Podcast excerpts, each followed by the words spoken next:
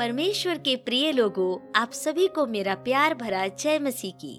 आप सुन रहे हैं बाइबल वार्ता कार्यक्रम को, जिसमें हम सुनते हैं परमेश्वर के सामर्थ्य और सुंदर वचन को, जो हमारी आत्मिक उन्नति के लिए प्रेरणादायक और लाभदायक है। तो चलिए सुनते हैं आज के संदेश को। हेलो दोस्तों, प्रभु यीशु मसीह के अतुल्य नाम में आप सभी को प्यार भरा नमस्कार। मैं राजेश। आज हम सुन रहे हैं परमेश्वर के वचन में से मार्गदर्शन के विषय में, गाइडेंस, परमेश्वर का गाइडेंस। मार्गदर्शन का मतलब क्या होता है? उसका मतलब होता है किसी दिशा की ओर, किसी मार्ग की ओर जाना, अगुवाई पाना। इसे हम मार्गदर्शन कहते हैं। हम बड़ों का मार्गदर्शन पाते हैं, हम बड़े बड़े विद्वान लोगों का की ओर से मार्गदर्शन पाते हैं, लेकिन परमेश्वर का वचन क्या बताता है मार्गदर्शन के विषय में, आज हम छोटा सा मनन उसमें से सुनेंगे। बाइबल हमको बताती है कि परमेश्वर है जो हमारा मार्गदर्शन करते हैं। यदि हमें परमेश्वर का मार्गदर्शन चाहिए तो हमें परमेश्वर पर पूर्ण भरोसा करके उस पर निर्भर होना ही होगा, और अपनी बुद्धि और अपनी समझ का हमें सहारा नहीं लेते हुए परमेश्वर पर भरोसा करना होगा। तभी हम परमेश्वर का मार्गदर्शन या गाइडेंस को पा सकते हैं। ये बात हम पाते हैं नीति वचन 3 अध्याय उसके 5वीं और 6वीं आयत में, जहाँ पर इस प्रकार से लिखा हुआ है, तू अपनी समझ का सहारा ना लेना, वरन संपूर्ण मन से यहोवा पर, परमेश्वर पर भरोसा करना, उसी को स्मरण करके अर्थात याद करके सब काम किया करना, तब वह तेरे लिए सीधा मार्ग निकालेगा। हाँ, जब हम परमेश्वर को अपना सारा मार्ग की चिंता, सारी बातें परमेश्वर के हाथ में सौंप देते हैं, तो परमेश्वर हमारे लिए एक नया मार्ग, एक सीधा मार्ग, जिसमें किसी भी प्रकार का कोई परेशानी, टेंशन, उलझन नहीं होती, वैसा मार्ग हमारे लिए निकालता है। परमेश्वर कहते हैं कि मैं तुम्हारे लिए सीधा और सरल मार्ग निकालूंगा। हाँ प्रियो, परमेश्वर हमको हमारे लिए सीधा मार्ग निकालते हैं, जिसमें हमें जद्दोजहद करने की ज़रूरत नहीं होती है। दूसरी बात है, परमेश्वर कहते हैं भजन संहिता 32 के 9 में, मैं तुम्हें बुद्धि दूंगा और जिस मार्ग में तुम्हें जाना या चलना होगा उसमें मैं तुम्हारी अगुवाई करूंगा। ये परमेश्वर के दिल की इच्छा है कि वो हमारी अगुवाई करे। परमेश्वर हमें रास्ता दिखाना चाहते हैं। दाऊद जिस प्रकार से कहता है कि परमेश्वर का मार्ग हमारे जीवन में सर्वोत्तम होता है। पर तीसरी बात है, परमेश्वर से मार्गदर्शन के लिए, अगुवाई पाने के लिए, जिस प्रकार से दाऊद ने भजन संहिता 27 के 11 में इस प्रकार से कहा है, हे यहोवा, अपने मार्ग में मेरी अगुवाई कर और मेरी द्रोहियों के कारण मुझ पर चौरस मार्गों पर ले चलो। तो हमें प्रार्थना करना है, जिस प्रकार से दाऊद ने प्रार्थना किया कि प्रभु अपने मार्ग में मुझे लेकर चल। जिस प्रकार से दाऊद ने कहा, हे यहोवा, अपने मार्ग में मेरी अगुवाई कर। क्या आप और मैं अपने कठिन समय में, अपने ऐसे समय में जहाँ पर हमको समझ में नहीं आता कि अब कहाँ जाना चाहिए, क्या परमेश्वर की ओर से मार्गदर्शन पाते हैं? हाँ प्रियो, यदि हम इस प्रकार से परमेश्वर से प्रार्थना करते हैं, सहायता मांगते हैं, तो परमेश्वर ज़रूर हमारी सहायता करते हैं। परमेश्वर 3 तरह से हमारी सहायता करते हैं। ध्यान से सुने, परमेश्वर 3 तरह है। बाइबल में बहुत सारी जगह हम लोग इस प्रकार से पाते हैं, तो मैंने उनको तीन कैटेगरी में बांटा है कि 3 तरह से परमेश्वर हमारी अगुवाई करते हैं। पहली बात है, अपने वचनों के द्वारा। परमेश्वर कभी भी अपने वचनों से विरुद्ध में या वचनों के खिलाफ में अगुवाई नहीं करेंगे। परमेश्वर का वचन रेवलेशन है, प्रकाशन है। परमेश्वर की ओर से दिया हुआ दिव्य वचन है, जो हर प्राणी के लिए, हर जाति के लिए, हर समुदाय के लिए और हर समय काल के लिए रहा है। भजन संहिता 119 के पहले वचन में क्या लिखा है, क्या ही धन्य है वे जो चाल के खरे हैं और यहोवा की व्यवस्था पर चलते हैं। परमेश्वर कभी भी अपने वचनों के विरुद्ध कुछ नहीं करेगा। तो इसलिए जब भी आप कुछ करना चाहते हैं, प्रार्थना करते हैं, आप बाइबल को भी पढ़ें, वचन को भी पढ़ें, और देखेंगे वचन आपको अगुवाई देना शुरू करेगा। वचन बताएगा कि बीते काल में परमेश्वर ने कैसे कैसे लोगों की अगुवाई किया है और हमारे जीवन में परमेश्वर क्या करना चाहता है। तो सबसे पहली बात है परमेश्वर अपने वचन के द्वारा अगुवाई देते हैं। दूसरी बात है अपने पवित्र आत्मा के द्वारा। प्रभु यीशु मसीह ने कहा, जब मैं जाता हूँ तो तुम्हारे लिए एक और सहायक भेजूंगा। वो सहायक है, वो पवित्र आत्मा हमारा सहायक है मेरे प्रियो। तो पहली बात हमने देखा परमेश्वर के वचन, दूसरी बात है पवित्र आत्मा के द्वारा। पवित्र आत्मा हमारी सहायता करते हैं, मदद करते हैं कि हमें क्या करना चाहिए, किस स्थान में जाना चाहिए, कौन से मार्ग को लेना चाहिए।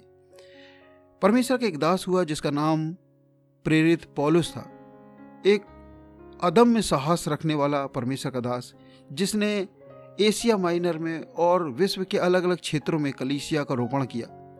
वो अन्य जातियों में जाता था और परमेश्वर की अगुवाई पाकर वहाँ पर कलीसिया का रोपण करता था। प्रेरितों के काम 16 अध्याय के 6 और 7 में और 10 वचन में हम देखते हैं लूका जो वैद्य था उसने इस प्रेरितों के काम को लिखा और वो क्या कहता है, वो उनके साथ था और लिखता है, वे फ्रूगिया और गलातिया प्रदेशों में से होकर गए क्योंकि पवित्र आत्मा ने उन्हें एशिया में वचन सुनाने से मना किया। एक ऐसा समय आया जब परमेश्वर ने कहा कि यहाँ पर अभी वचन नहीं सुनाना। उन्होंने मूसिया के निकट पहुंचकर बितूनिया में जाना चाहा, परंतु यीशु के आत्मा ने उन्हें जाने ना दिया। प्रियो, परमेश्वर का आत्मा हमें कई बार बताता है कौन से स्थान में कब हमको जाना है और कब हमको नहीं जाना है। जिस प्रकार से यहाँ पर हम देखते हैं कि परमेश्वर का आत्मा अर्थात यीशु मसीह का आत्मा वो बताता है उनको कि यहाँ जाना है और यहाँ नहीं जाना है। वचन 10 में हम देखते हैं कि उसके यह दर्शन देखते ही हमने तुरंत मकुदुनिया जाना चाहा और यह समझकर कि परमेश्वर ने हमें उन्हें सुसमाचार सुनाने के लिए बुलाया है। तो एक समय आया जब परमेश्वर ने एक दर्शन के द्वारा पौलुस को ये बताया कि देखो अब वहाँ पर जाना है, अब एक स्थान में जाना है, और वो लोग मकुदुनिया में गए और सुसमाचार सुनाने लगे। इफिसियों की पत्री 5वां अध्याय उसका 17 और 18 में इस प्रकार से पाते हैं। इस कथन में हम लोग इस प्रकार से देखते हैं कि इस कारण निर्बुद्धि ना हो परंतु ध्यान से समझो कि परमेश्वर की इच्छा क्या है। निर्बुद्धि ना हो मतलब हमें बिना ज्ञान के निर्बुद्धि नहीं होना चाहिए, लेकिन परमेश्वर ध्यान से समझना चाहिए कि परमेश्वर हमसे क्या कहना चाहते हैं। आगे लिखा है, दाखरस से मतवाले मत बनो क्योंकि इससे लुचपन होता है, पर आत्मा से परिपूर्ण होते जाओ। यदि हम परमेश्वर की आत्मा से परिपूर्ण हैं तो हमारे लिए रास्ता स्वतः ही खुल जाता है मेरे प्रियो, स्वतः ही समझ में आ जाता है ये परमेश्वर की ओर से है। तो हमें प्रार्थना करने की ज़रूरत है कि पवित्र आत्मा हमें मिले।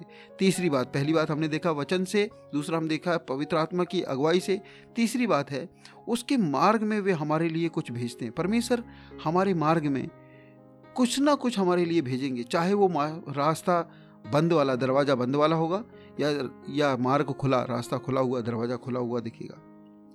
तो यदि मार्ग बंद है और बहुत सारी अड़चनें, बहुत सारी रुकावटें आ रही हैं, हमें समझना चाहिए मेरे प्रियो परमेश्वर नहीं चाहता कि हम उस मार्ग में जाएं। लेकिन परमेश्वर के वचन को हमने पढ़ा है, पवित्र आत्मा की अगुवाई हमने पाया है और हमने देखा है कि मार्ग भी खुला हुआ है, सारी चीज़ें फेवर में आ रही है। तो परमेश्वर का रास्ता वही है। देखिए, परमेश्वर की ओर से जब आशीष मिलती है वो उसमें दुख नहीं मिलाता। तो परमेश्वर नहीं चाहेगा कि उसके बच्चे कन्फ्यूज़न में रहें, परेशानी में रहें, अड़चने में रहें, लेकिन परमेश्वर आपके लिए रास्ता खोलेगा। मैं एक उदाहरण देता हूँ। बाइबल में इस प्रकार से पाते हैं, एक व्यक्ति था जिसका नाम था योना। परमेश्वर ने उसे कहा कि नीनवे को जाना और वहाँ पे सुसमाचार सुनाना। वो उठता है और वो तरसुस के एक जहाज़ में बैठ जाता है, वहाँ जाने लगता है। लेकिन हम देखते हैं कि रास्ते में तभी बड़ी बड़ी बाधाएं आती हैं, आंधी चलती है, तूफान चलते हैं और नाव डूबने लगती है, उनका सारा माल फेंकना पड़ता है, बहुत सारा नुकसान हो गया एक व्यक्ति के कारण से। और इतना हो गया कि अन्य जाति के लोग पूछने लगे कि अरे हमारे बीच में किसने गुनाह किया, किसने पाप किया, क्या बात है कि इतना ज़्यादा तूफान आ रहा है। संभवतः वो तूफान भयानक होगा, तभी तो लोग ये कहने लगे कि इतना ज़्यादा तूफान है, क्योंकि वो हमेशा हर रोज़ यात्रा करने वाले लोग थे, नाविक लोग थे। तब उन्होंने योना से पूछा जो सो रहा था कि तू बता कहीं तेरे से तो गलती नहीं हुई है, क्योंकि उन्होंने चिट्ठी डाली थी और चिट्ठी योना के नाम पर निकली थी। तो योना ने कहता हाँ मेरे कारण से है, मुझे काम करो उठा के समुद्र में फेंक दो, सारी बातें शांत हो जाएंगी। फिर वो मरने के लिए तैयार था लेकिन नीनवे जाने के लिए तैयार नहीं था। वो फेंक देता है लेकिन मौत भी नहीं आती। सुनिए, उसको मछली निगल लेती है। अब वो मछली के पेट में है, बड़ा परेशान है, दिक्कत में है, इतनी ज़्यादा दिक्कत कि मछली के पेट में हम जानते कितना कैसा रहा होगा वो। तो भयानक समस्याएं जब आपके पास आ रही हैं, भयानक परेशानी आ रही हैं, रुकावटें आ रही हैं, तो समझ लेना चाहिए कि ये परमेश्वर की इच्छा नहीं है, है ना। परमेश्वर की इच्छा कुछ और है। और तब उसने अंगीकार किया, माफ़ी मांगा, परमेश्वर के पवित्र आत्मा की अगुवाई पाया और वो सही रास्ते में गया। और हम देखते हैं उसके कारण से, उसके बोलने के कारण से एक पूरा का पूरा देश बचा लिया गया। प्रियो, यदि आप परमेश्वर की इच्छा में नहीं हैं, उसके मार्ग में नहीं हैं, तो खुद का भी नुकसान करेंगे, दूसरों का भी नुकसान करेंगे। लेकिन यदि आप परमेश्वर की इच्छा में हैं और परमेश्वर की अगुवाई में जा रहे हैं तो आप अपना भी भला करेंगे और दूसरों का भी भला करेंगे। प्रभु आप सबको इन वचनों के द्वारा आशीष दे। God bless you.